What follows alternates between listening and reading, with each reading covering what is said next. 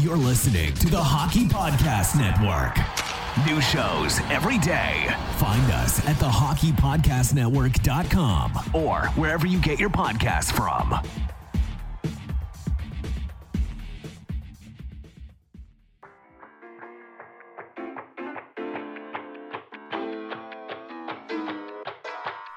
Hockey fans, if you'd like a copy of my new book, Tales with TR Fights, Film, and Folklore, head on over to flankerpress.com. If you'd like a personalized copy for $25 plus shipping, email me at terryryan2020 at gmail.com. That's terryryan2020 at gmail.com.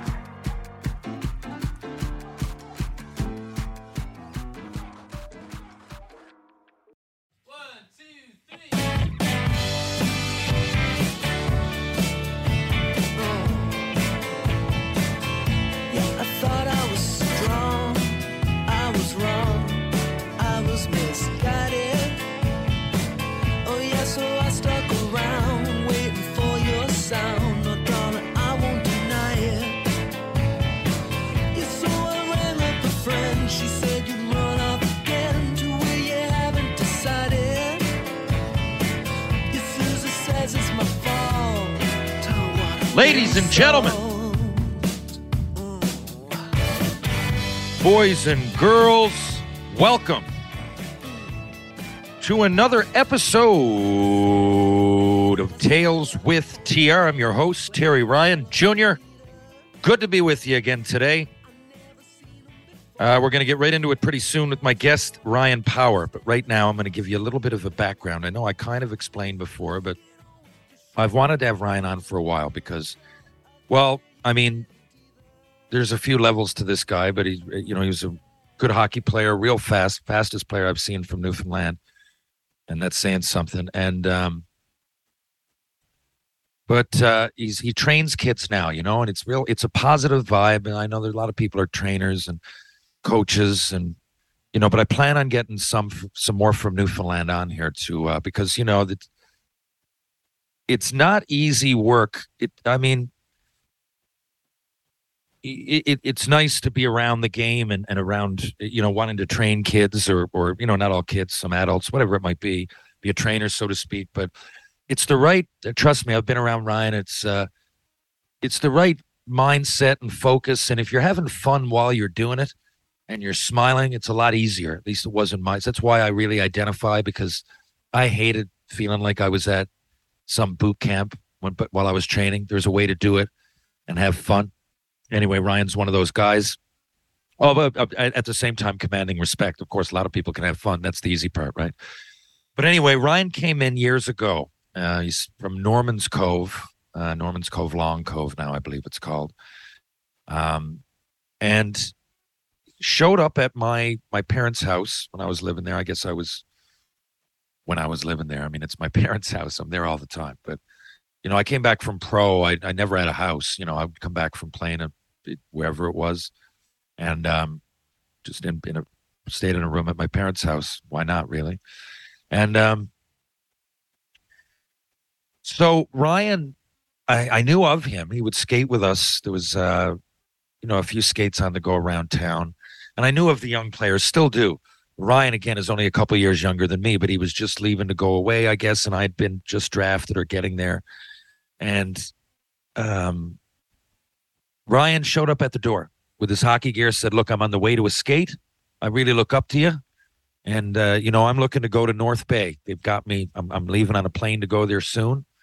And, uh, you know, I wonder if you have any tips. And, you know, such just wide eyed and ready for, for the world, you know, and he was on his way to an experience that I knew would be, you know, being from Norman's Cove. It's one thing for me to move from Mount Pearl which is a suburb of St. John's, you know, right out to the other side of the country. That was hard to do.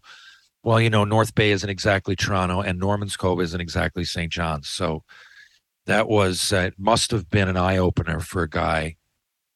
You know, it, the Newfoundlanders, we, we do. We tend to get homesick. You got to leave the island, and there's a sense of comfort there and belonging. And, you know, it's just, it's a little bit different for someone coming from Newfoundland, I've often said, than if you're from, say, I don't know, somewhere in Ontario and you join the OHL. Um, at the very least, if you play even in North Bay, which is a ways away from Toronto, if you're from the area, you might go back on a road trip or whatever. Uh, there's just there's so many levels to it. You know, you your your parents are a flight away or your friends. It's not like you can just at any point if things break down, you can just hop in a cab or a bus and go see them.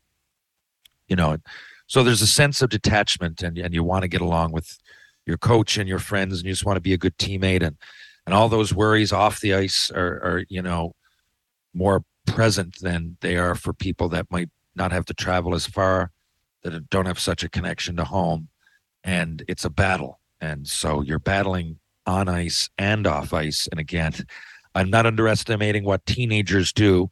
A lot of us had a lot of them will have adversity off the ice but uh, i always found for a newfoundlander anyway most of us there's uh, there's a little bit more to it leaving home the way we do and leave, having to leave home early on. I mean, I left at 14. A lot of people still do that. Alex Newhook's one of them. So uh, anyway, and he's a guy who Ryan trains. Anyway, uh, you know, he he came back. He played hockey.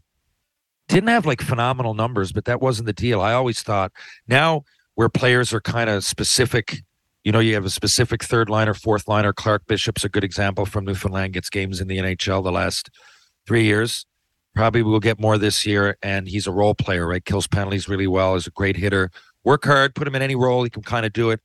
But, um, you know, don't expect him to score 50 or be on the first line of the power play. Well, Ryan Power was that sort of a player back when you'd kind of take the top 12 forwards, you know, you'd take the top 12 and then um, go from there. Whoever was on the fourth line was probably going to be on the first line someday, you know, at least, you know, that was your goal. Everybody that came in usually went through the fourth line. I remember playing Boston, and Joe Thornton was on the fourth line, as was I, both two young players.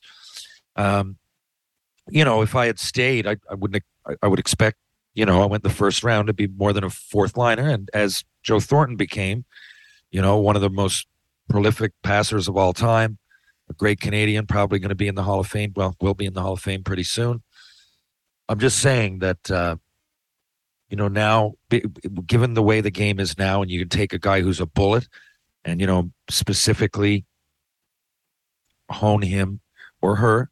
Um, lots of female leagues, uh, professional leagues popping up.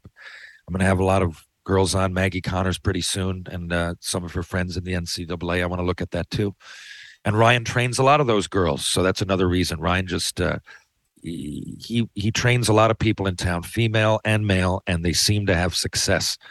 A girl Maggie Connors again, I just mentioned, um, played with Team Canada this summer as their captain now on her team in Princeton, and uh, has has been impressing ever since I remembered. I saw Maggie play when she was 11 or 12, and uh, she's like I said, I think she's in her last year at Princeton now and doing mighty fine.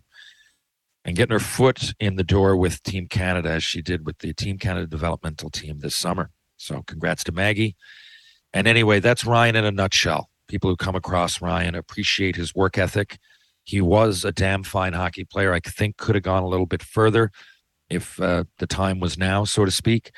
And uh, Ryan also went and in mid 2000s was on Making the Cut. It was a a reality show think like you know a reality show whereby the prize was winning a pro contract. And ryan impressed that the camp ended up playing in the central league as a direct result of it.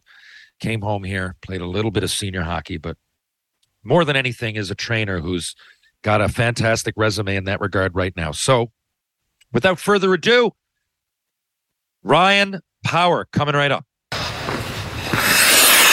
Ladies and gentlemen, my next guest was born and raised in rural Newfoundland and is quite simply one of the fastest players I've ever seen lace up skates. His blistering speed opened up doors and led to a junior career spent in both the OHL and the QMJHL with a cup of tea in the Maritime Junior Hockey League before spending five years at UPEI, graduating with a sports science degree in 2004.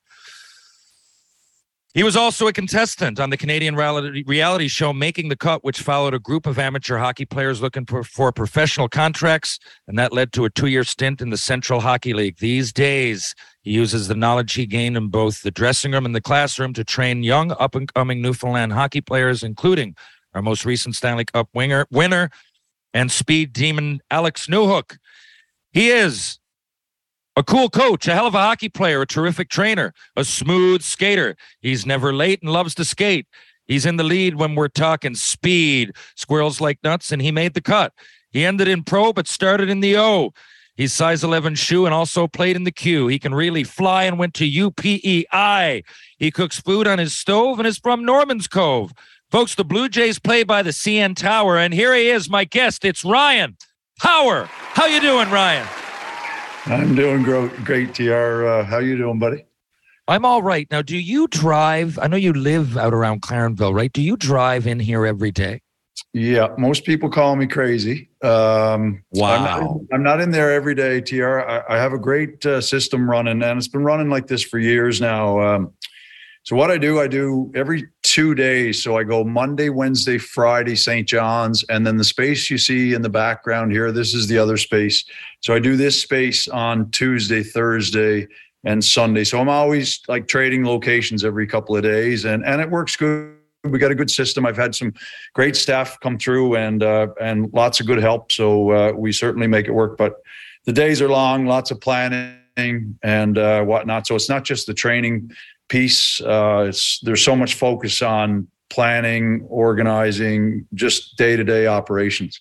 So, right now you're in Clarenville, are you? I am in Clarenville right now. Yep. And so, for people that aren't from here, how how far is the drive three times a week in here? So it's pretty much from from doorstep to doorstep. If I look at leaving my driveway uh, and getting to my Ropewalk Lane location, we're looking at two hours exactly, pretty much.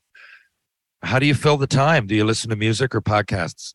You know what, TR? I listen to your podcast. Um, so a lot of times that's when I hear your podcast. I'm kind of jumping on there once in a while. And of course, you like there's so many mutual friends between you and I and through the years. So uh, your stories are always great. You got guys on there maybe that I don't know, but then all of a sudden there's a mutual connection with that person that you you have on. So I, I'm listening to your podcast. There's a couple of new things too now that I get into listening to. Um, my playlist regards to music is kind of I don't know. I guess it's so overplayed that I've moved into the podcast thing, and I'm listening to like literally float plane podcast. I'm listening to Yeah. all kinds of stuff, like you know, could be crime scene, uh, Yeah. podcast stuff like that. So I'm just into a bit of everything. It's wild because I started listening to talk radio, AM radio, you know, like talk. I never paid attention to it, but probably 10 years ago, maybe a little bit more. And that went on for a few years. And I heard the word podcast. I never really paid much attention. And it was a real break. I would go, you know what? Maybe I'll listen to someone talk today. And, you know, to be like two weeks straight of tunes and then like maybe the one day and it'd feel odd. And now it's the opposite. I know here I am, such a music guy. And the first thing I do is make sure that I got the podcasts that I really, really want to listen to.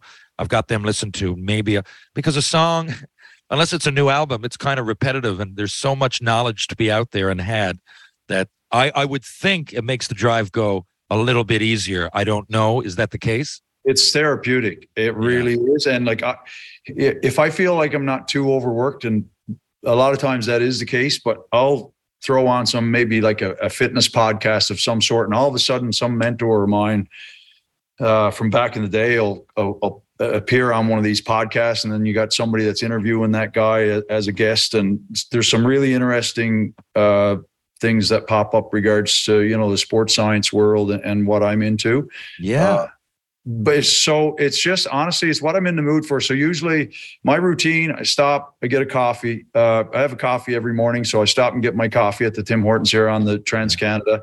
And then as i'm actually in the drive through that's when i'm kind of scrolling. I'm, I'm trying to pick out what i'm going to listen to on the drive in so yeah the last the last couple of years i think it's probably been since covid that i've uh, really changed it up and just went to the podcast route and stopped turning on music on a regular basis. It's funny. I wish almost that this route was available when I was, well, my first route through school, I didn't get through. It took me to be 30 years old and done with hockey, and I had a family on the go before I actually went in. And I actually enjoyed school. I didn't mind it, and I took a lot of courses. But it was almost even then I didn't mind it, but it was to get through. So like I'd say, what's the what's what do I have to do a paper on today? Okay, uh, the Beatles' impact on pop culture in the 1960s. Okay, I can handle that. I know, but it it was almost like gather the knowledge, spit it back out. I didn't absorb it as much. Um, and I wonder if students now do that. Do, do they listen to the books on tape? Do they hear pot? Because what I'm getting at is, I mean, I got a folklore degree, a lot of history courses, English, but a lot of the podcasts I listen to have to do with that. And I find I absorb almost more knowledge now than I did when I went through school to get a degree on the subject. So do you learn anything? Now sports I- science isn't the same. You've got it that got to stick or else you can't start training people. But do you learn anything new from say a sports science podcast? I'm I'm most often learning about how coaches coach and and and little things like that. The other Yeah. thing too is, is it's uh and this goes back to my playing days. I'm sure we're going to talk about this when we get into like, you know, Yeah. hockey details uh, as we go along, but like I like listening to coaches like myself that are working with high performance athletes and it becomes like a mental grind or it's helping somebody mentally not just the physical part of it. Like there's so much involved in development regards to the players growth uh, and and how they think. Like i i honestly look back at my small stint as as a like as a player and honestly i really really feel that that was the issue I had. I don't think it was what I did on the ice. I think it was what was upstairs because I, I often lost confidence. Uh, if a coach got hard on me, sometimes I, I I processed that and thought about it way too much and let it sit for days, not just an hour after a practice. Like it sat with me for a long period of time, and and I used to get down on myself. So if I look back, honestly, if we had these podcasts back then, I'd probably be listening to uh, mental health coaches Yeah.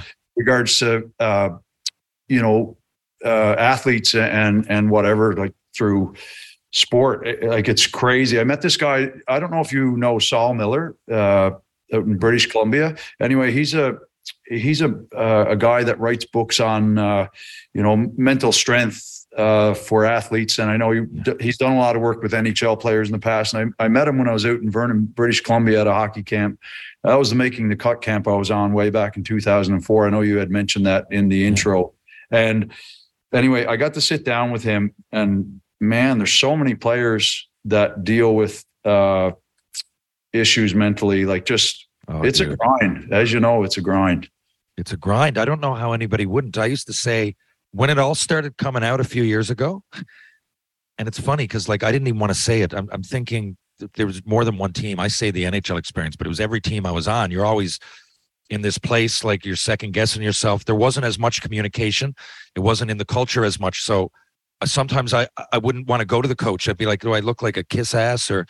And you're you're judging everything. Well, what do my billets think? What do I? you know, and, and the coach just looked and shook his head like, is he saying I had a bad second period? Because I think I did. You're, it's that it was me for me. It was that all the time. I didn't communicate enough.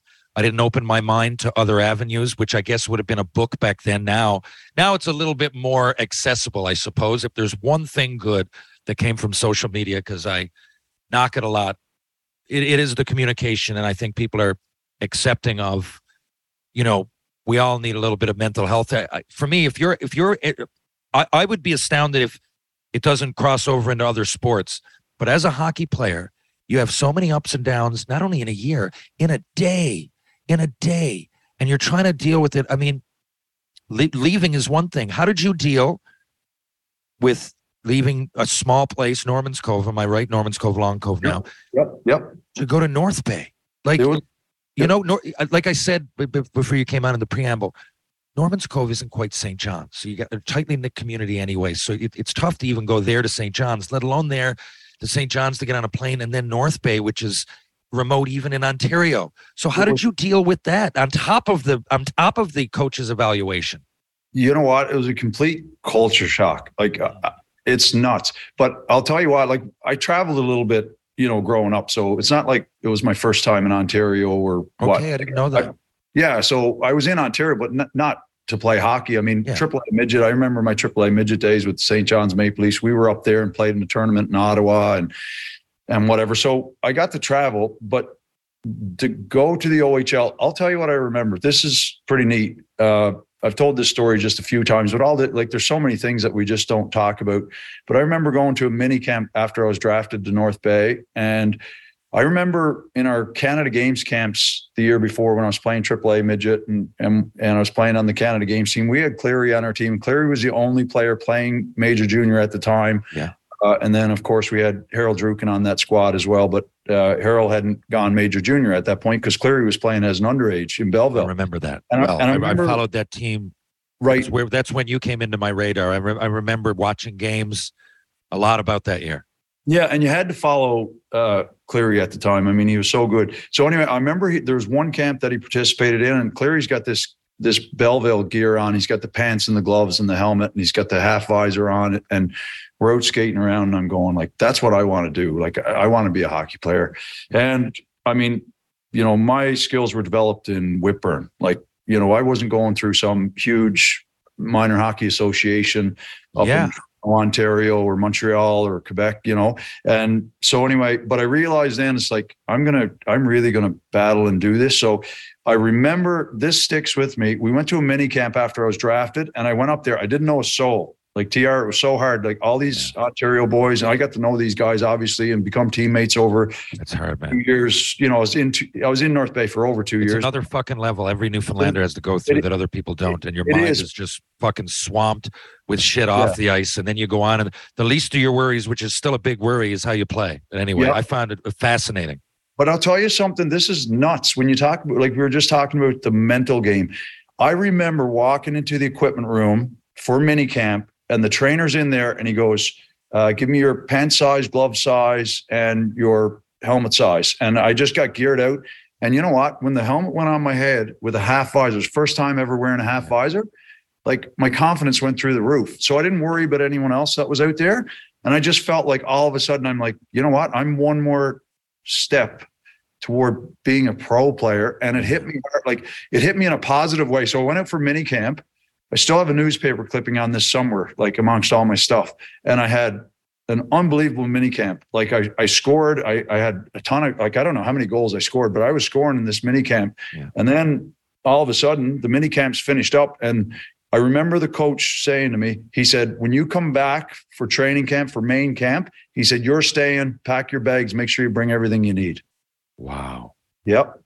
Wow, Yep. That's so a true story. And so anyway, I went through mini uh, the mini camp and had great success. And I came home and I prepared that summer. I was mostly just like running and I was learning how to lift weight a little bit, but I, I didn't really know what I was doing. So it was mostly like running hills and stuff through our community. It's, you know, it's Newfoundland. We're up and down. And I did a fair bit of running and stuff like that. And I had, you know, uh, mom and dad went and got me a set of rollerblades. So I was rollerblading a bit out on the street and doing that kind of stuff.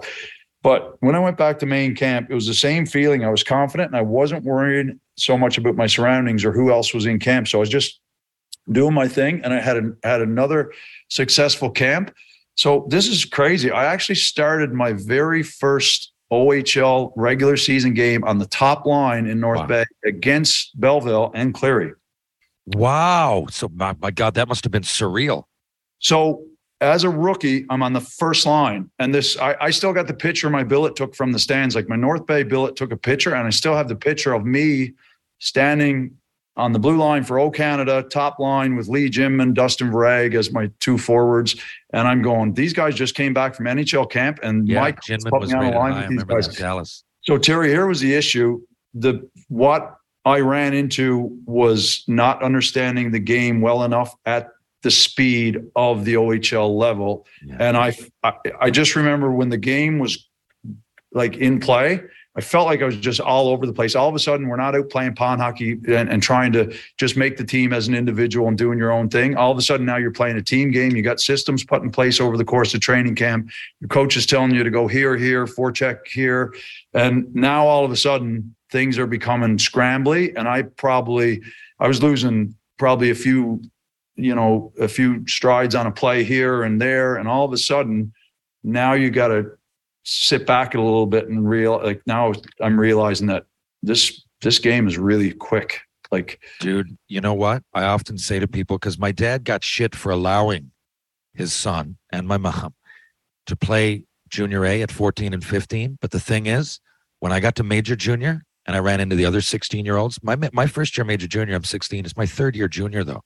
And I remember thinking like BJ looking at me and going, fuck, what do we do?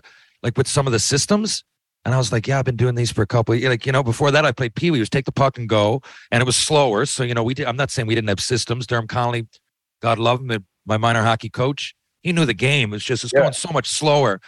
And you know, there are things like, I don't know, coming through the neutral zone, back to the D, over to the other D, and break these things that everybody else knew, and it seemed like they were part of a well-oiled machine.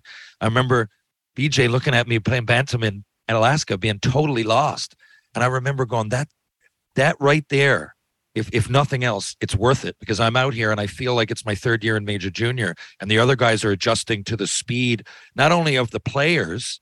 But of the game around them. And to me, that was just, you know, it's a little bit faster than junior A, but I knew what was going on. Listen, growing up, what? So you're out, you're you're playing out in Whitbourne. Okay. So what was your experience? I mean, it's not that far. What, 45 minutes outside of town? Where- Where's how far is Nor- Norman's Cove from Whitbourne? A half hour?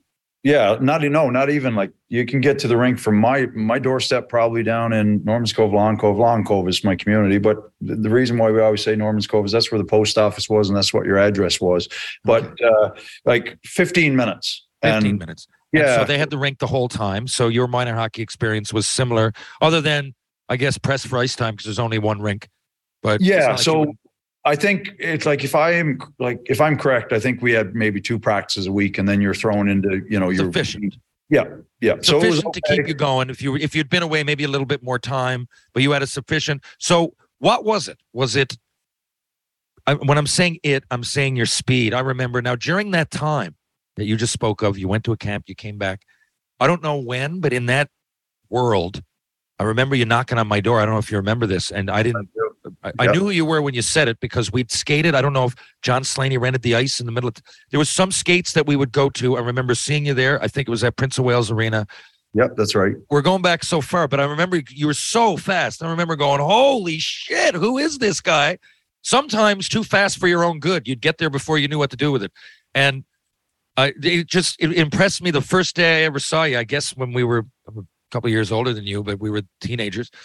And then I remember you dropped in. You said, "Is there anything I need to know before I go? Like, what should I?" And probably That- yeah, in the was- summertime. I still remember that because I mean, at the time you had already made a name for yourself, and Mhm. I was skating with you in the summer, and you were just pretty much, you know, uh, not down the street. You're a little ways from Westminster, where I was staying at my Yeah. my aunt and uncle's. But How far? yeah, I knew where you were, and of course, I remember there was a couple times, you know, we ended up in the gym together there at uh, New World Fitness, and Remember that? yeah, right. So I- just remember like needing advice and like my mom and dad can't give me advice. My dad didn't play in the OHL. So I'm looking to somebody that already had a little bit of experience. what I saw is that you're you were willing to do anything. You were you were open minded.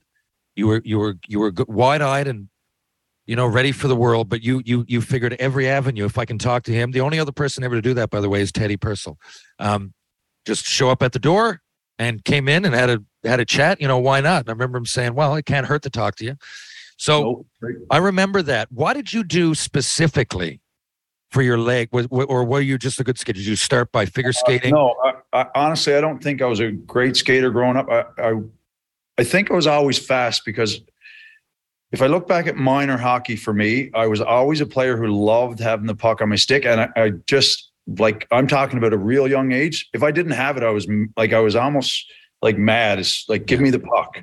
So I just hounded the puck as a kid and I always wanted it on my stick probably to a point where like as a younger player really young i mean i probably didn't pass a whole lot because i just wanted to score so i like use i remember always attacking the net like that's what i wanted to do was just put the puck in the net So you're driven. so yeah i was so i think speed probably came a little bit from competitiveness but also I, like i'm going back to like the Wayne Gretzky days here. And I know, I mean, I love Wayne Gretzky as a kid and I still do. Like everyone looks up to, you know, the best player in the world. So listening to Wayne Gretzky talk about being a multi-sport athlete, I played, uh, I played basketball. I played a lot of volleyball.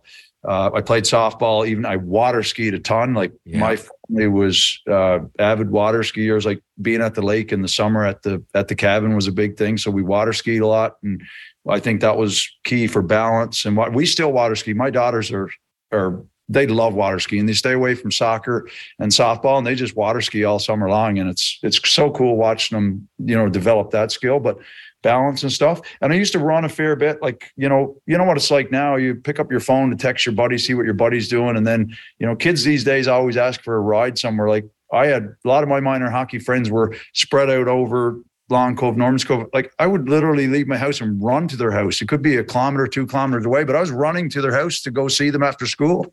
Yeah, that's wild. Um, interesting. I've never gone this deep with you, and we've known each other a long time. So Yeah. Because I didn't North start, Bay. I didn't mean- start training. I was going to say I didn't start training until after North Bay, really, when I started. Okay, That's what I was going to ask. You were in North Bay. Yeah. Did you did you start working on your legs right away? But I remember you were fast before you even went there. Okay, so now you start on the first line. How did that first year away go? And I mean, you look at your junior, and I, did any coach ever look at you and say, "My dad said this back in the day"? As soon as he saw you play, um, he said, "You know, the right coach, that guy could be a role player in the NHL." He said, "I don't know if he's ever going to score 50 goals." and no insult to you, but you know now now that seems like more of a possibility. Like I mentioned, Clark Bishop, like he's very strong. He's a good hitter. He's he's a good core. He's fast. There's a role for him. It's pr- never going to be on the first line, but he's been called up, and people go, "Oh my God, Clark, 20 games, he only got three points." I'm like, yeah, and they loved it. You know, he got he was the first call up because he's not getting called up to score. He's getting called up to penalty kill, take face-offs, and be a role player. Anyway, did they, did anybody ever say that to you? Because I know you jumped around leagues and you'd have a little bit of success here and there. Your year in Halifax looked great. That's exactly what I would expect. 60 Yeah, and I- and I feel points. like Hal, I feel Halifax maybe came a little bit too late as a Yeah. 19 year old. Um, North Bay was a struggle. Like I, I mentioned to you earlier, it was like a culture sh- shock. But I felt like the the mini camp and the training camp, I was really fitting in. I I didn't even care about getting to know guys at the time. I was just worried about making the team because I was. but I in, was in an era where everybody was starting to go to the queue, why didn't you? Bec- uh, I remember receiving the letter. Like the letters were coming in the mail at the time. There's no social media, no Facebook, no emails, right? So we got the letter, and I opened up the letter, and it's like, you know, you're potentially going to be drafted. Uh, you got an option. Back then, we had an option. So we had the OHL, we had the Quebec League, and we had the Western League, which is you know where you were. But that's a long way to travel uh, I can I can go the Q route, but all of a sudden now I may just end up at a French school, and uh, That's true. That's why I didn't want to go there. And the league at the time wasn't as, you know, it hadn't won the Memorial Cup in like 25 years. And right, right. So and those those things I, I was kind of figuring out, and a lot of our Newfoundlanders were in the OHL. Like I'm a good friend of Kurt Walsh. Uh, Yeah. Like actually, I ran into Kurt in Moncton last week. Had a Wicked. great. I haven't seen Yeah, him in a while. Jeez, he used to be one of my best. But I shouldn't say used to be. He's still my buddy. But you know. what I'm saying. You, Oh, it was so awesome to run into him, and uh, and actually we've been texting since I came home. Like is a good, good friend.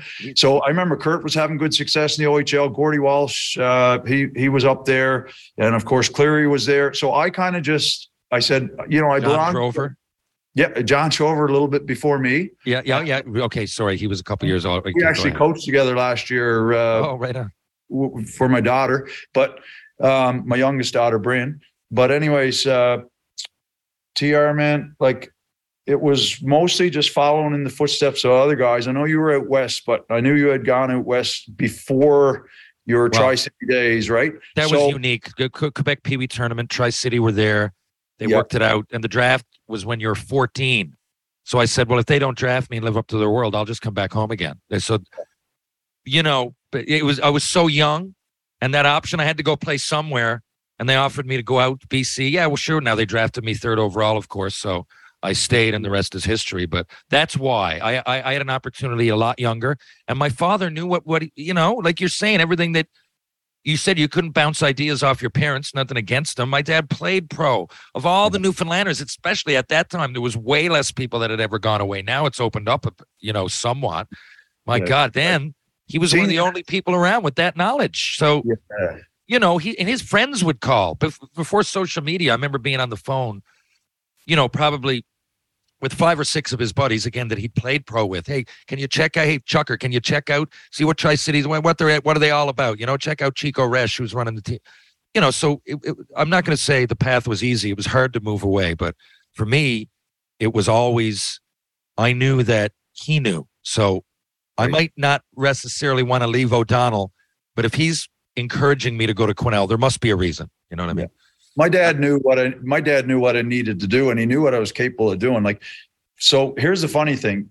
I mean, I know listening to your other previous podcasts, like you're a stats guy, you look up guys and stuff like that. If you look at my North Bay stats, there's there's not much there to to see. It doesn't look like there was a whole lot of success there. Uh, No, the success must be games played because you don't get the games played if not. So I know that anyway. Right. Didn't mean to So, cut you but off. but here's the thing: I went to North Bay thinking coming into the regular season and starting on a first line, I'm like, I'm going to end up scoring a pile of goals here, and I'm actually going to be an NHL draft pick. I, I I had that confidence. hundred percent. So after that game, that first game, and this was a home game in North Bay, uh, like I knew it too. I knew I didn't have a good game. I had one assist in that game, so I was like one point first game in. I'm thinking, you know, I'm going to do really well here.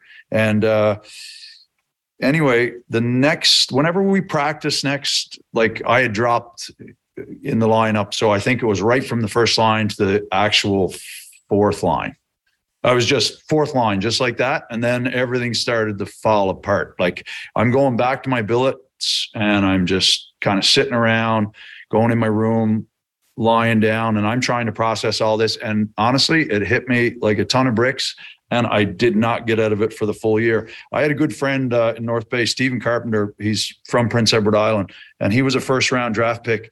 And uh, I I'll never forget my time in North Bay, like just bouncing stuff off Carps all the time. I'm like, Carps, like, what am I going to do here to get back on track? And everything seemed to be falling apart. So you, I think it built good character, but it was really, really tough on me. And then the next year, the next year I went back to camp and they decided to send me down to Sturgeon Falls with the affiliate team. And I had like, it's not on Hockey DB, but it's actually on, if you look at elite prospects, those stats do come up. I think it was, I had like six goals in nine games.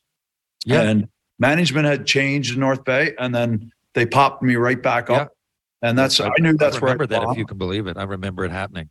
Yeah. So they popped me right back up and into the lineup.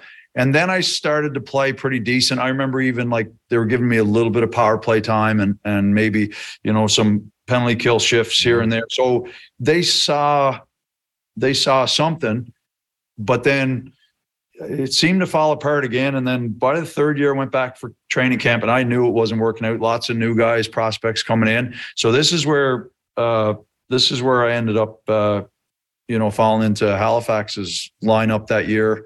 Um, Jeff Sullivan, uh, who was a good teammate of mine on the. Tough player. Played against him Oh. in Johnstown. Honestly, Tr, I'm not kidding. I, I think that guy was the toughest guy I ever played with. One of these fucking killer. Yeah. And I that, played- that- when I say tough and you say tough, you're not just talking drop the gloves, even though you're talking fucking mean and tough in the corner. yeah. So think about this. I my second year in North Bay. How about these three guys? I played with Trevor Gillies.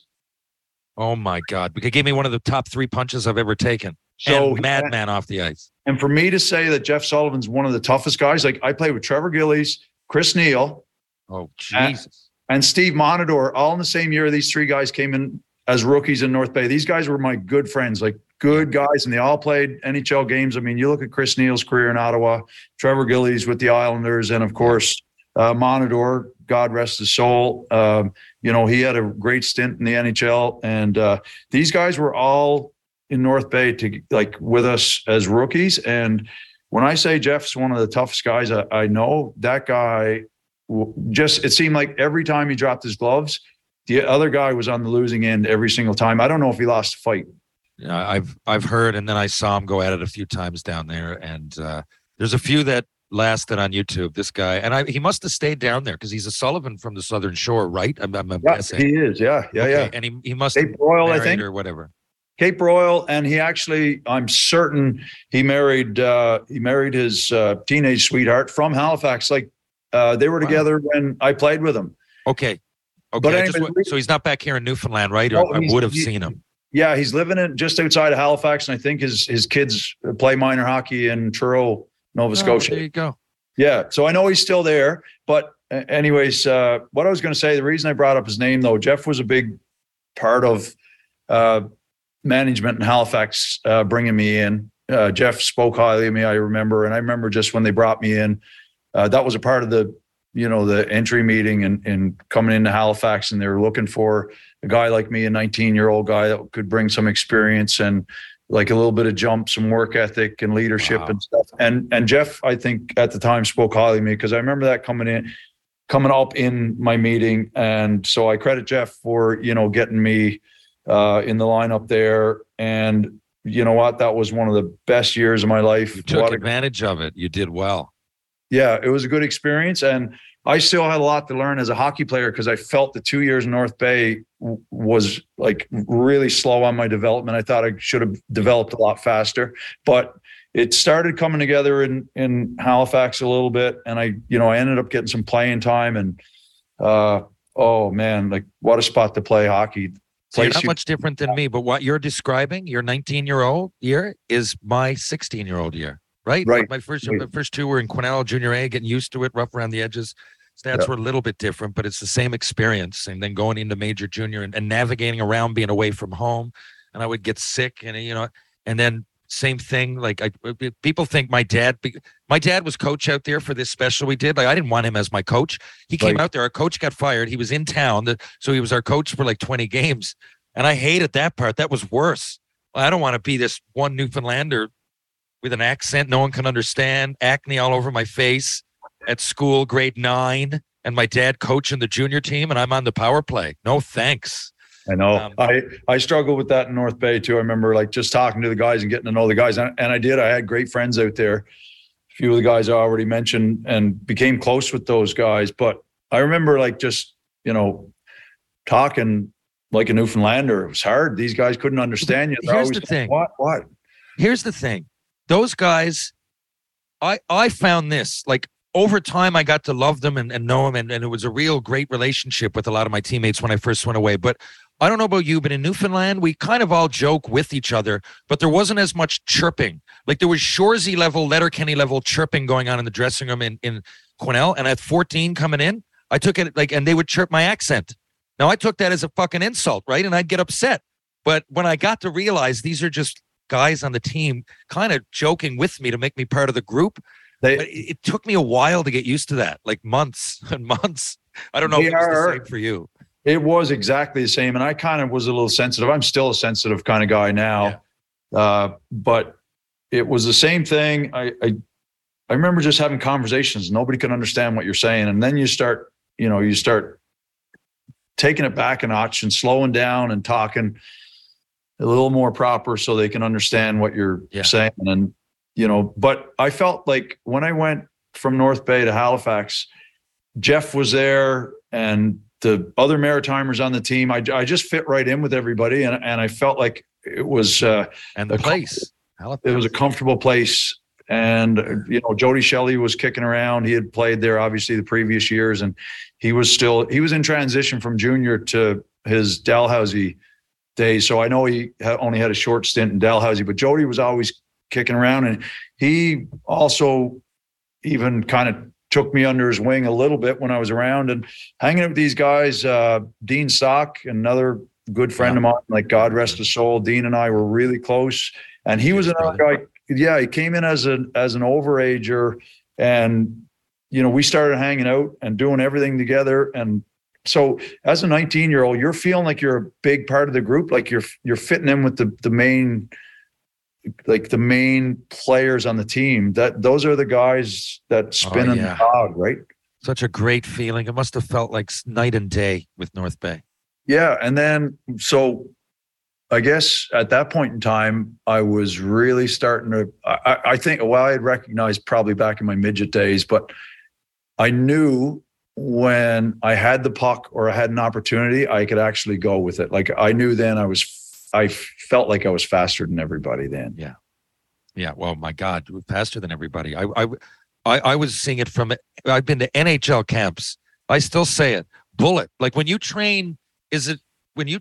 Okay, because people have asked me this. People have asked me this because I do speak about it a lot. I know a lot of people from Clarenville. I played out there. Alex Newhook this particular last year, as if I haven't said it enough, won a Stanley Cup. We've celebrated on this show. But Alex is also a rocket, and he's also a supreme, supreme skater because it wasn't just speed; you had good agility and everything. So, is there like people have asked me, sorry, you know, so Ryan must train Alex the same as he trained growing up. So what I'm gathering is that you didn't even know you were just fast. It's not like at 12 years old you had a program to make you faster than everybody else. So now, what did you learn? Like, how do you go about t- teaching a person like Alex? Say, not everybody's in the same position. Maybe someone comes in 12 years old, wants to work on their, I don't know, upper body strength.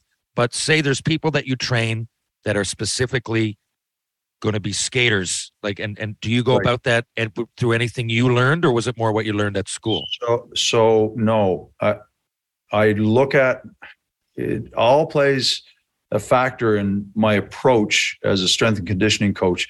So I look at how I grew up. Like first question is, how did I get that speed? Like you're, that's you know what that's the question basically how Yeah, did you yeah. eventually go about doing this yeah. So I, I wouldn't sit around like my mom and dad will tell you, I came home from school, dropped my school bag and I was out the door.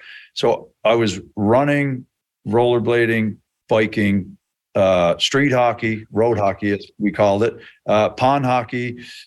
It was and- almost by default setting just the person that you are like you know it was going to happen Yeah, and then I remember like playing those jumping sports in school. When I got to junior high, I was basketball, volleyball, basketball, volleyball, jump, jump, jump, jump. And but anyway, so move past that. Um, the other thing I didn't mention, I, I I have to throw this out there. We went to a showcase uh, camp at Andrews Hockey in Prince Edward Island when I was 16. It was it was a late it was a late birth yeah you know, birth year to go. Like you're 16 years old, and all of a sudden I'm going to a showcase camp. But we went up there uh, through an invite or whatever, and there was actually several other AAA midget guys that ended up there the summer before AAA midget. I mean, uh, Keith Delaney was there. There was a, a good group of players like Andrew Drover was up there. So there was some really good hockey players that attended this camp. And I remember they had a skating coach there, a female skating coach. She was a figure skater. laura stamm What's that? was it laura stamm No, no. Okay. Oh, i just asked you I, I went to a thing she did in pei i was just curious. you know how you know how, how many Prince Edward Islanders have the last name beginning with M, right? There's you know there's yeah yeah Mac this Mac. There's so many Macs and anyway, this girl. I remember how specific and technical she was as a skater. So the reason I'm bringing this up is I learned so much in that camp. And remember what you said. I, I had a mindset. I was like a sponge. I wanted to learn everything and do it as fast as I could so I could get better than everybody or try to get better than everybody. So I had that work ethic. So I took those skating drills that I learned in uh, Slemon Park, just outside of Summerside. And I remember coming home and I would be doing those drills when I had free time on the ice. Like I was practicing these these edges and this edge and this exercise. And anyways, I was doing that consistently all the time. So when I went to North Bay and Halifax and stuff, even I was doing stuff. I remember like getting free ice time when coaches weren't running drills, and I was just skating around doing this stuff. Here, okay. You know what? That's gonna that's a good segue. Leave it right there. We're gonna go to commercial. I'm gonna be right back with part two. Ryan Power. Hockey fans, it's finally time to hit the ice again. And thanks to DraftKings Sportsbook, an official sports betting partner of the NHL, you're in for the season of a lifetime. New customers can bet $5 on any team and get $200 in free bets if they win. Do you think that Shesterkin's the favorite to win the Vezina? I don't know. I like the plus 500 on Andrei Vasilevskiy. There's also a Battle of Alberta coming up next weekend. How many points does Connor McDavid end up with? Who gets the win? What's the final score? These are all things you can bet on at DraftKings Sportsbook. If that wasn't enough excitement, you can turn small bets into bigger payouts with same game parlays. Combine multiple bets like which team will win, how many goals will be scored, and more for your shot at an even bigger payout. DraftKings is safe, secure, and reliable. You can deposit and withdraw your cash whenever you want. Download the DraftKings Sportsbook app now. Use promo code THPN, bet $5 on any NHL team to win their game, and get $200 in free bets if they do. That's code THPN, as in the Hockey Podcast Network, at DraftKings Sportsbook, an official sports betting partner of the NHL. Minimum age and eligibility restrictions apply. See show notes for details. And we are back with Ryan Power. So, Ryan, what I wanted to get into there with PEI, you mentioned PEI. So, you go from Halifax, you find yourself eventually UPEI, you go there for five years. What made you choose that school? Did the, did you come into their radar in Halifax, or would it have been in North Bay, where you said you met your buddy there who was from PEI originally? What was the Yeah. connection? there was no connection with uh, Steve at the time. Steve had uh, pretty much packed it in on a hockey career. Uh, went back home and studied law and, and became a lawyer. Very successful. I still stay in touch with him actually, but no, I uh, I played that year in Halifax, and I would like to say I had an okay year. Um, so I I fit in there pretty good, I think. And then the next year, I went back there as an overage player. I did play a couple of games as an overage uh, before going to the Maritime Junior A League.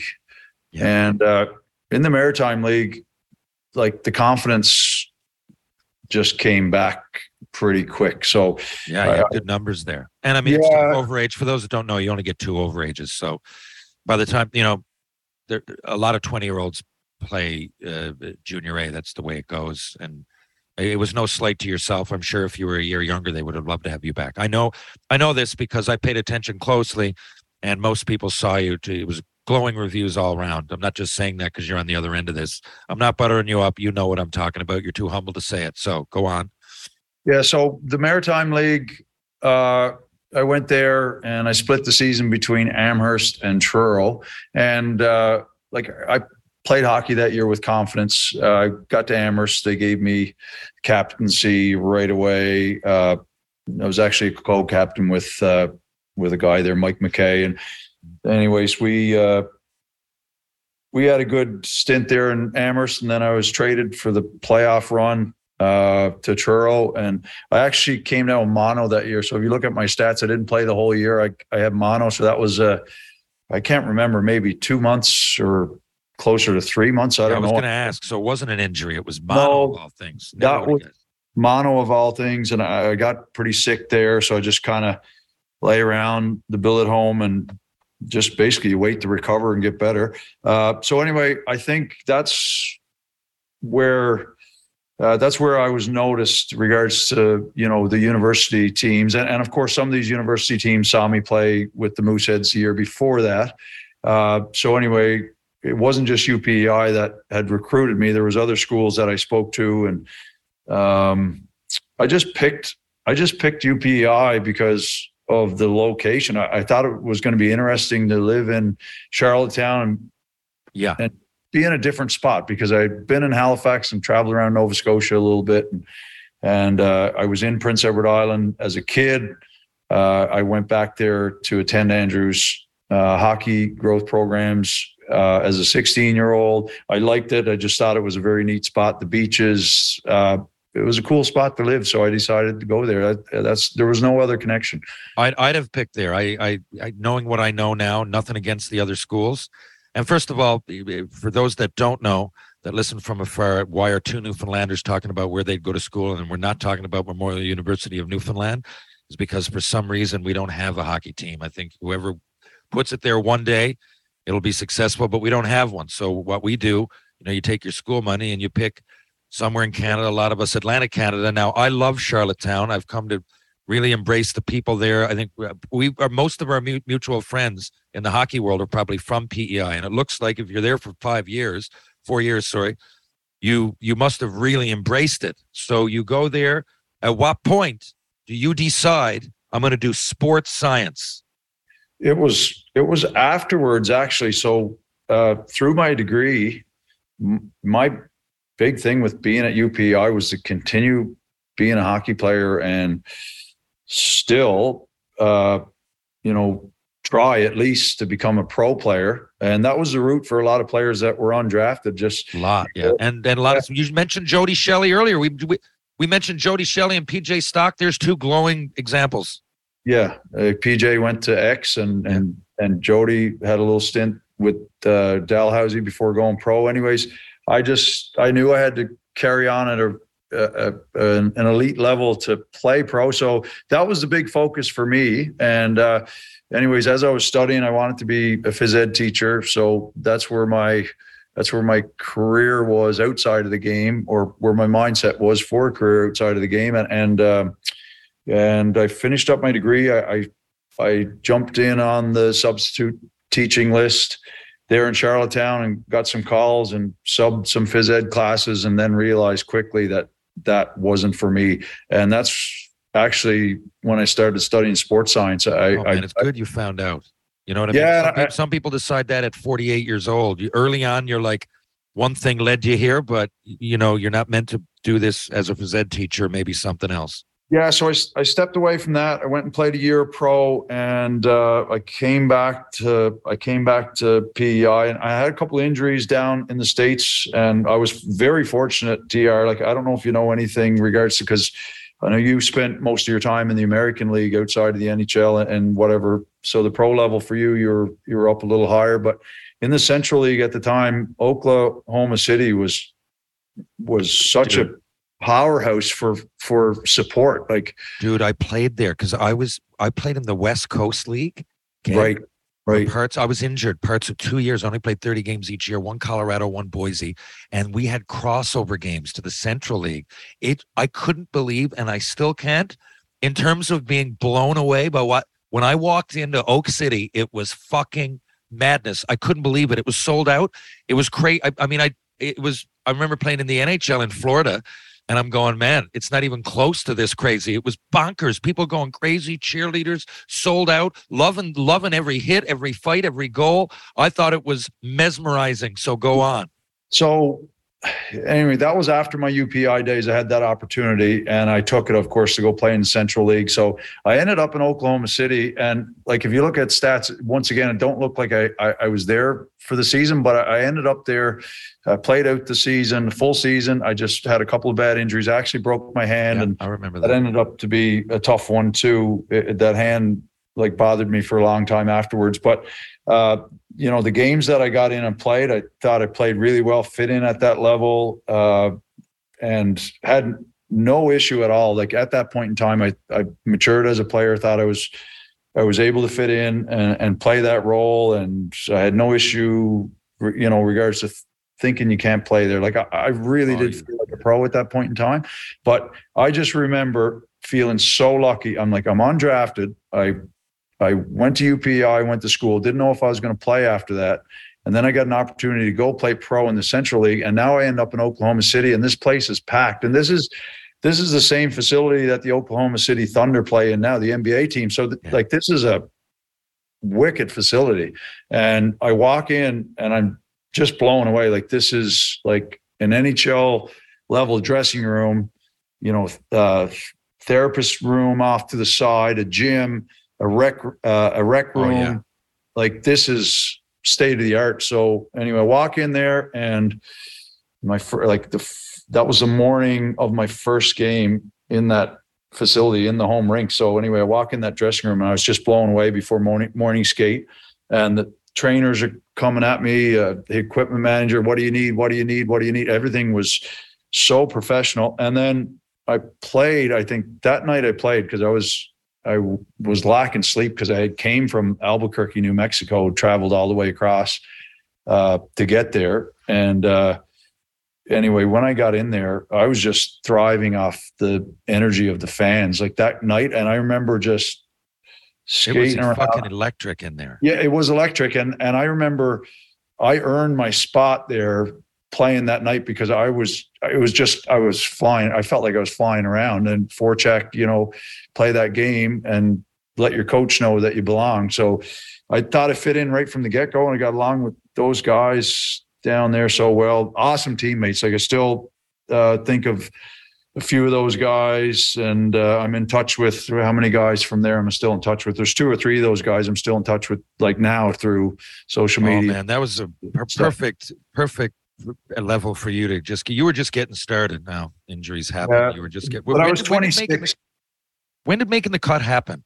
So making the cut was the summer before that season. So, Yeah. so That's what I that's thought. how that, that's how I got my Central League opportunity. It wasn't what I so much UPI because you look through my UPI numbers, I didn't have any. Uh, like I Oh, I, played in didn't, a- I didn't even look at him. I just knew you were there for that long, and I generally get a good vibe from people that you were there. I mean, you must have. Again, you're a role player, so I don't expect to look. yeah i was a a, security i was a i was a role player at upi and and and i loved it there uh some of the best friends that I have now are are guys I played with at UPI. I ran into a couple of brothers, the McEachran brothers, Liam and Ali. Played with Ali in Halifax, but he ended up at UPI with us, and he was also in Moncton there at the uh, Atlantic Challenge Cup last week. So I got to see those guys. Uh, Chris McPhee, he's another guy I played with. Ran into him over there, and of course, as you know, because we're well connected to a mutual friend here, Darcy Harris. I keep in touch with, with Darcy like monthly on a regular basis, and He's um, a great guy. One of the so I'm still, and yeah, he is. He's one of the best, and he was a captain of mine at UPI there for a little bit. So the recruiting for me to go pro wasn't so much uh, from UPEI because I wasn't putting up any numbers. I was just playing a, a grinding role, a forechecking role, and uh, back six kind of a player. But at least I had a role there to play. Like I was on the Yeah. team every year, finishing up my degree. But anyway, um, so you know what the story goes. So Joel Ward went to the making the cut tryout in Halifax, and of course, you know Joel had. A, I think Joel ended up 13 years in the NHL, and Yeah. he played for us at UPEI for three years. Stanley Cup. Uh, hockey fans, if you don't know, look up Joel Ward and Darcy Harris. I'll say, look that guy. You probably haven't heard his name other than being on this podcast about a year or two ago, but one of the toughest players and well-respected players from the Maritimes. Yeah, so he's he's another one of those tough guys, like and so well respected. Such an awesome fella, great teammate. But we had a lot of those guys at UPI that were really good, just solid guys that would just hang out and do Friends- stuff. Friends for life. I Yeah, cut- I, cut you off with the making the cut. No, you're right. But anyway, so I remember Joel came back from Halifax at the making the cut tryout. So this is when all this was unfolding. Guys were hearing about it. There was an NHL lockdown happening. Uh, that was coming up anyway. The the, the season, uh, you know, in, uh, leading up into the fall. And anyway, so Joel came back and he said, "You have to go to this thing." And I'm like, I was kind of thinking my hockey career might have been done, but uh, and I went through a stint where I wasn't feeling well, so I hadn't been at my best either personally. And um, he came to me and he said, uh, "You have to go to this thing." I said, "Why? Why? Why should I go?" And he he just said, "He said, he said they do three on three." He said, "You have to go play this thing." He said, "It's Yeah. three on three hockey. There's not five on five. It's three on three. It'll give you an opportunity." to, Like to carry the puck, and he knew I had that skating ability, and Yeah. I went and tried out in Ottawa. I had to fly to Ottawa because I missed the Halifax camp. So how does it go? You you you show up, and how many people were there? Well, I think there was over six thousand that tried out through Canada, Okay. but there was a lot of like there were so many great hockey players that went and tried out for this thing. Guys that kind of fell off the radar. I remember that. yeah, their careers kind of fell short. So we're talking about a lot of phenomenal players. There was drafted players, guys that had stints in the NHL, guys that played a lot of pro hockey. Um, were any were all the because I know that the deal and the I believe on the show was the six Canadian teams at the time. What were They- were other teams there? Were other teams allowed to send a scout? I mean, I would if it was a bunch of people that might have slipped through the cracks. yeah, If I was, was the pretty Jersey cool. Devils, I'd go there. Yeah, this was pretty cool because the original tryouts, this is the one, the tryouts I'm talking about now. Like Joel, I remember some of my UPEI teammates went to Halifax. It was there, and I was working at the time as a scuba diver in the off season from hockey. So I was busy, and I and I wasn't really considering hockey at, at that particular moment. But when it was Joel that convinced me, because he was the one who said that, he said, "You got to go try out for this." He said, "Like you will make it." So I went to Ottawa, jumped on a flight to Ottawa. I didn't know anyone there. I went on and skated, and I, yeah, I remember three on three hockey for me. Like it was a no brainer. So Yeah, yeah. I, my totally. The less people on the ice, the better for you. yeah, my childhood just like it just came it came on me again. Like I just started hounding the puck and getting the puck, and then I just used to I would wheel around with it. And so anyway, I, I long story short, I made it to Vernon, BC. So that was when they considered it like a pro level camp, and that will that camp was on lockdown, so no public in the building. But TR, there's so many uh, NHL uh, personnel there. Like you got Kelly Hrudey, uh, Mike Keenan, Scotty Bowman, uh, Alain Vigneault, um, uh, Greg Gilbert. I, I can keep naming them. They were just everywhere. And uh, so I participated in that camp. At that point in time, they went from, I think it was 6,000 or something down to 68 players that were invited and, and took part in the actual reality part of the show. Wow.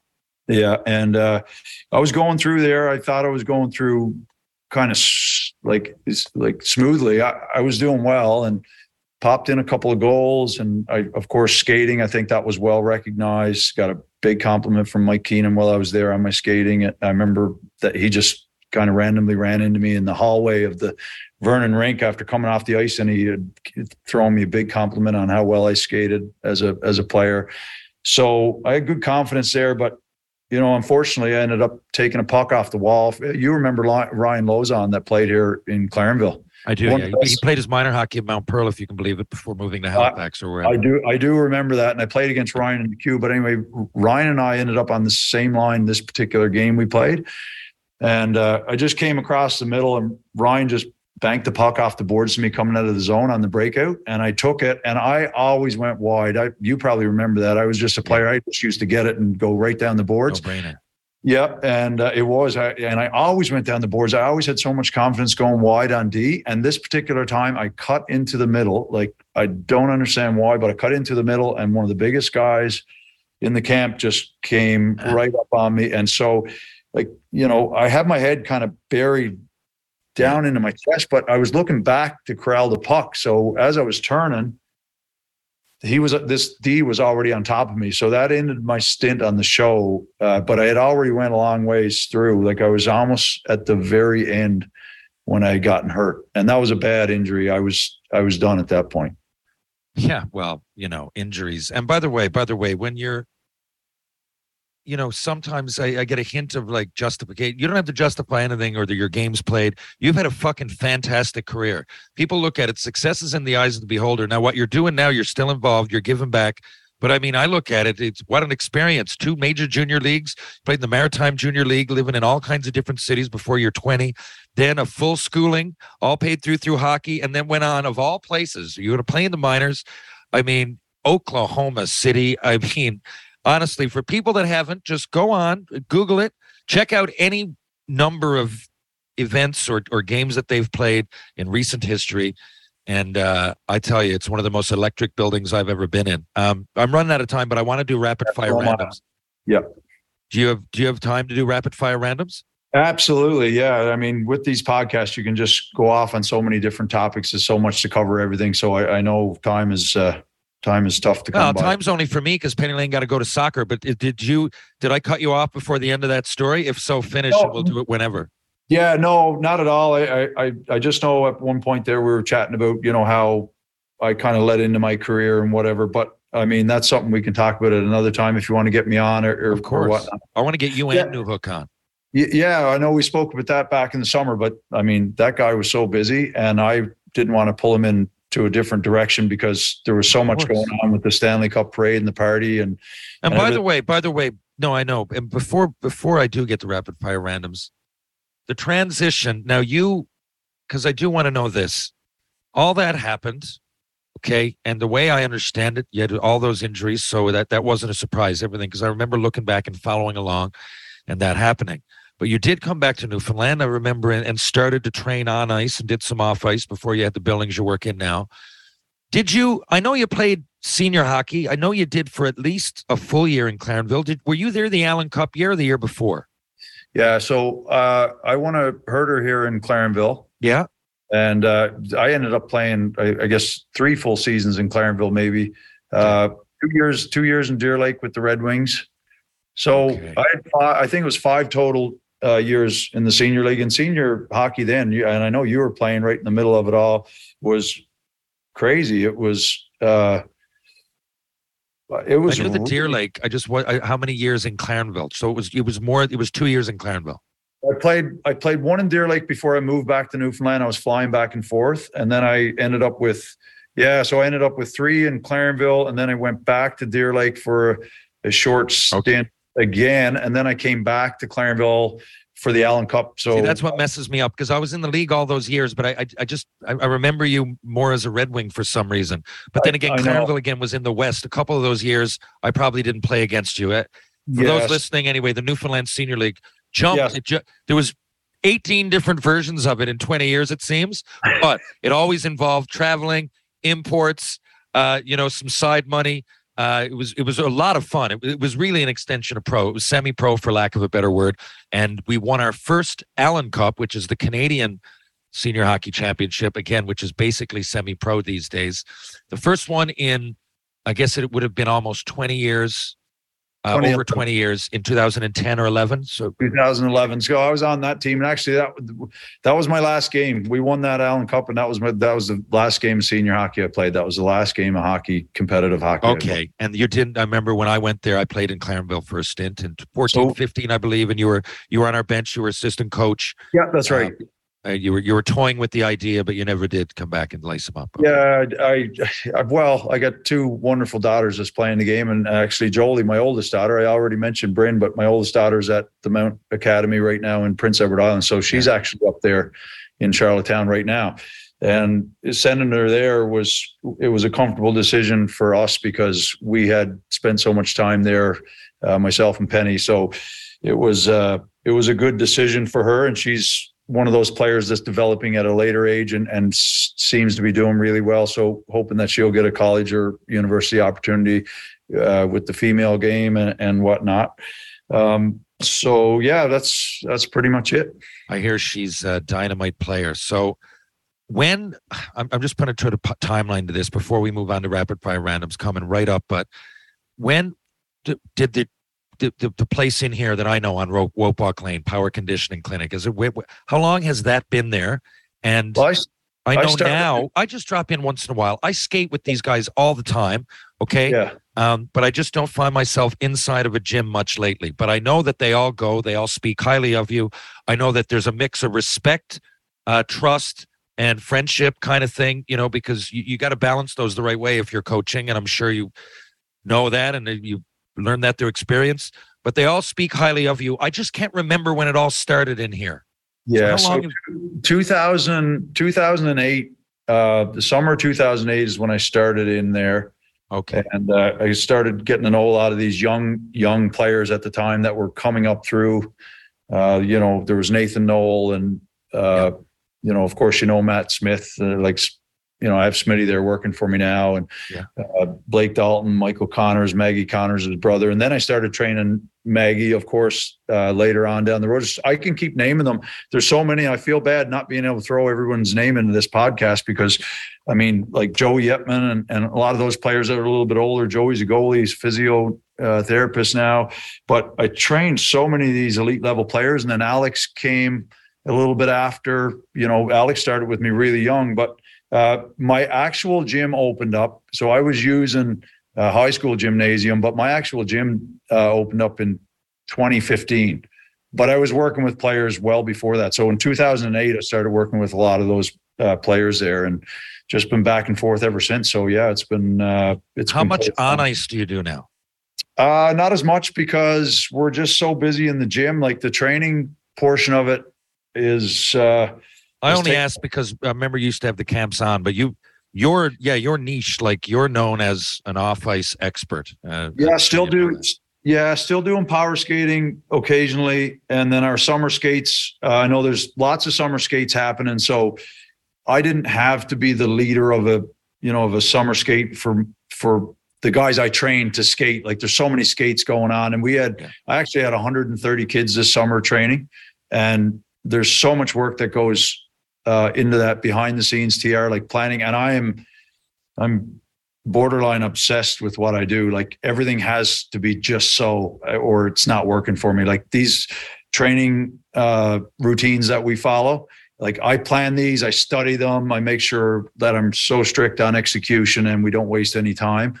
So that that is really, you know, taking up 100% of my time uh, regards to work. They need you more off the ice doing what you're doing than on. There's lots of uh, ice surfaces, and then they're on. You're right. Back in the day, there used to be one rink, maybe two by the end of the summer. Now it's pretty much on everywhere.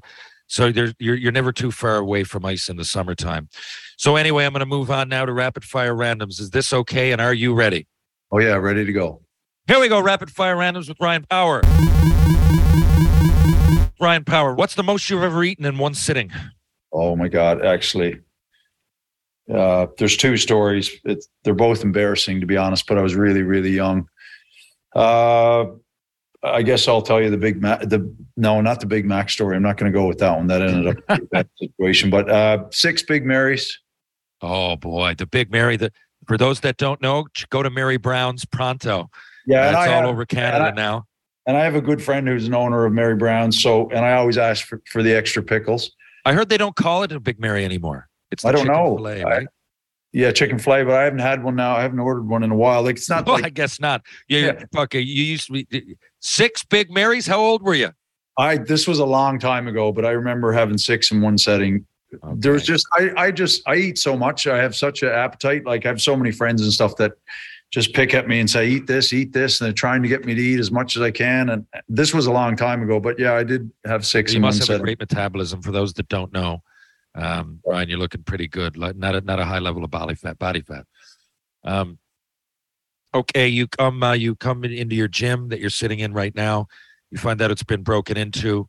You see a guy uh, going out back. He got his leg caught in the door, and you take one of those weights and you smash him over the head. Now you're going to jail. You're getting tried in Texas for some weird reason, and they got the death row or they got the death penalty. Now you're on death row. You got one meal left as you sit in your cell in Texas for some weird reason, and you did it in Clarenville. What do you order to eat? Jig's dinner. Jig's dinner. Look that up, folks. If you're not from Newfoundland and never been, you probably don't know what the hell we're talking about. But I love Jig's dinner, and I think you're the first person to ever say it. Um, what superpower would you have if you had to pick one? I'd have to fly. You'd have to fly, just like you you you fly. Your your skating is a metaphor for flight, but you just take that, take off. That'd be your jet engines. Just skate, skate, skate, and then take off like Superman. Yeah, Hopefully, I, you'd use that power to the good. Yeah. Okay, you got to give up one of these things: red meat, blue jeans, pasta, or coffee. blue jeans. Dinner with. Okay, you're going to go to dinner. Not only dinner, you're going to go to dinner and a night at the opera with one of these people. Okay. Um. So it's going to be a nice meal. You're going to order. You're going to have a nice conversation, and then you're going to cap it off with some a sitting at the opera and maybe maybe a piano bar after. So lots of conversation, an interesting night out. Steve Yzerman, Mario Lemieux, Wayne Gretzky, or Bobby Orr. Oh, without question, Wayne Gretzky. I wouldn't even think twice. Okay, so he was your player as well. Yeah, I love them. Still do. Just I don't know, class act. But I mean, watching them uh, growing up as a kid with the Oilers in L.A. Oh, that guy was. It was Just- tough not to like Gretzky. I- yeah. people say Gretzky or Lemieux. I just loved both of them. They were so different, and they could just Same here. I, actually, all those play those four players you just named, all of them phenomenal, and no disrespect to the other three, but uh, Wayne Gretzky, one hundred percent, hands down. Yeah. Right on. Uh, you got to fight, one of these people: Brad Pitt, Leo DiCaprio, Johnny Depp, or Robert Downey Jr. So it's there's there's a hundred thousand dollars on the table. If you win, you keep it. If not, hey, you took a shit kicking. But you got to fight one of those people. So if I win, I get the money. Yep. Oh, I'd say I'm fighting. I don't know, Brad Pitt. Any reason other than the other guys? Just fuck it. He looks good, and you don't think there's much behind the punch. Yeah, I, I don't. I, he just strikes me as a guy I probably never fought before. Fair enough. Favorite TV show of all time? Uh, Three's Company, maybe. Whoa, great answer. Come and knock on my door. Best concert you've ever been at? Oh, uh, not a big concert guy. I know you are. Uh, I know you love just love music, and I do too. But not a big concert guy. So I would have to say John Fogerty, St. John's. Mm, I mean, he is a legend. If if you had if you had to go to one concert even and that was it, it wouldn't be a bad time. Creedence Clearwater Revival for those that don't uh, know, and, and uh, of course an artist in his own right. But CCR, man, it's hard to go wrong with CCR's greatest hits. Would you go to Mars? Now, it's going to take you a year to get there, and a year, you know, you're in a rhythm right now. Your, you, you know, your kids are going to age and everything else, and you'll be like, you know, shit, I missed the whole year. But when you come back, you're five years younger. Would you do Yeah, it? I'm, go- I'm going to Mars 100. percent Oh, interesting. And you didn't even have to think about that. Yeah, no, I'm going to Mars. I'm afraid of heights, but yet I do want to become a float pa- plane pilot, and at some point in my life, and I'm actually And you hoping I'm going buy to yourself five years as as well as learn to fly. Yeah, I'm I'm going to Mars 100. Uh, would you do so? Next question. Then you're scared of heights. Would how much money would it take to do the CN Tower skywalk? Uh, If they come out over the edge. I don't think I don't think I could. I honestly. couldn't. I know I couldn't. I got up there and So I'll I'd like tell you back in the North Bay days. I remember we were in Toronto. We got dropped off at Toronto the day before after doing a trip down against the London Knights. We were down on that road swing down there through London. And we came back up and it was close to Christmas vacation. So they dropped us off in Toronto to take the flight the next morning. But we were dropped off there fairly early. I remember me and the other maritime guys. And uh, we ended up uh, we ended up up in the CN Tower. I can't even walk on that glass. oh no, it's horrible. I can't either. I got to crawl. It throws me right off. Penny Lane and I were just there, and I was going to take her up, and I'm glad we ran out of time because I, I know it's. I don't know what it is. You, you're looking at it. It's an elevator. There's never been a problem. You go up. It's all an optical illusion that you're because you're not in any danger. But Yeah. hang off the side, no chance. I can't step on the oh. glass either. I don't know why. I got to get right low to the ground, and like I, the whole time I'm up there, I'm I'm going okay. It's going to be okay. Like I'm talking to myself. But it's funny, yeah. I want to hang glide and do all that kind of stuff and hang off cliffs and stuff, but I can't. I can't do the CN Tower. The thing. only thing I can do is zip line of all of it, and for some reason I'm fine. Yeah, I can do that too. Weird, hey? Something Yep. with your head. Uh, as someone who's scared of heights, I can attest to. Um, would you go with a blue? You got to do this forever. A blue mohawk, a shirt that says Disco Duck, and change your name to Fitz McGee. So for the rest of time, you're Fitz McGee. You got a blue mohawk, and your shirt has to say Disco Duck on it for six point two million a year. Um, I do Fitz McGee. I think. Well, you'd have to do all three for six point two million a year. Well, I got to do all three. You have to have a blue mohawk. You have to be. You have to have disco duck written on your shirt, and your name is legally Fitz McGee. yeah. I'd I'd probably do it. I mean, it's six point two a year. So yeah, I can, I can do that for sure. Yeah, I could do you lots. could explain that to people. I'm sure they'd understand. Um, every time someone says the word "sick" for the rest of your life, so it's not a word that you hear every day, but it's fairly common. The word "sick." You have to beat your chest like an ape and say "robots rule." Okay, for a new cottage every five years. No, I'm pretty. I'm a pretty quiet kind of guy. So I like. I don't know if I'd end up doing that, beating my chest. And but you know Well, what? you'd have to. That's part I- of the deal. I have I have my own cabin here in the back country, and I absolutely love it. I uh, every time I go there, I feel like I have the best little spot. How There- far is it? Because you actually live in Shoal Harbor. Am I wrong? Yeah, I live in Shoal Harbor. No, you're right. Uh, uh, it's like a 45 minute quad ride. I get there on snow machine a little quicker, like 30, 35 minutes, but it's back country. It's only now that I can actually drive to it uh, by vehicle. But I, I just, uh, I lately purchased a, a Jeep so I can, I can take a Jeep there, uh, take my time in the Jeep takes me about an hour. Sum up playing for the Deer Lake Red Wings in a sentence. Oh God, that's a tough one. People don't know that's a senior hockey team in Western Newfoundland. I used to play for the Corner Brook Royals, and there was a huge rivalry. And uh, yeah, you won't find much of it on Hockey DB, but like I said, I talk about it a lot. But Ryan and I played against each other in this Newfoundland circuit for for many years. So there's an extension. Yeah. It's uh, not even on Hockey DB for a lot of us, right? That goes on for years. So a sentence, uh, I would have to say a group of hockey players that are relentless. Hey, that's not bad. Summed up rather nicely. Uh, your pet peeve. Uh, oh my God, I have so many. Gee, that, yeah, that that one stumps me. Um, oh, I I got a good one. Yeah, so stopping to pay for gas and you're kind of in a rush, and the person in front of you decides that they're going to buy Bye. twenty lotto. Doc. Yeah, I fucking know it. That's one of mine. And it happens here in Newfoundland more than ever. It's like accepted. Oh, well, we already talked about me beating the highway and I'm like just back Yeah. and forth, back and forth, so much gas. And then I'm kind of looking at my time going, I got to get to work. And then somebody right in front of me happens all the time 20 lotto tickets, 30 lotto tickets. One, no, I totally agree, man. And again, I say that sometimes, and people aren't from here go, What are you talking about? I'm like, No, it's a thing. People go and buy tickets and then they check them and keep buying sometimes, oh, which Oh, yeah. is beyond ignorant. And I can't You wanna- believe that it's it's You want to? They want to scratch them right in front of you. Like yeah, they don't. right in front of you. Yeah. One of these got to be your DJ name. You're going to change. In two years from now, you have another epiphany and say, What the fuck was I doing teaching hockey? I should be a DJ. You got to go by Popcorn Power, Corkscrew Kid, Pink Poodle, or the Rhino. The Rhino. My daughter calls me Rhino. Jolie calls me Rhino. Okay, Ryan kind of goes with the Rhino. Now, name me your all time team. Can't be a Hab, can't be Gretzky Lemieux, or or how. Oh yeah. Well, it's, we got to go with.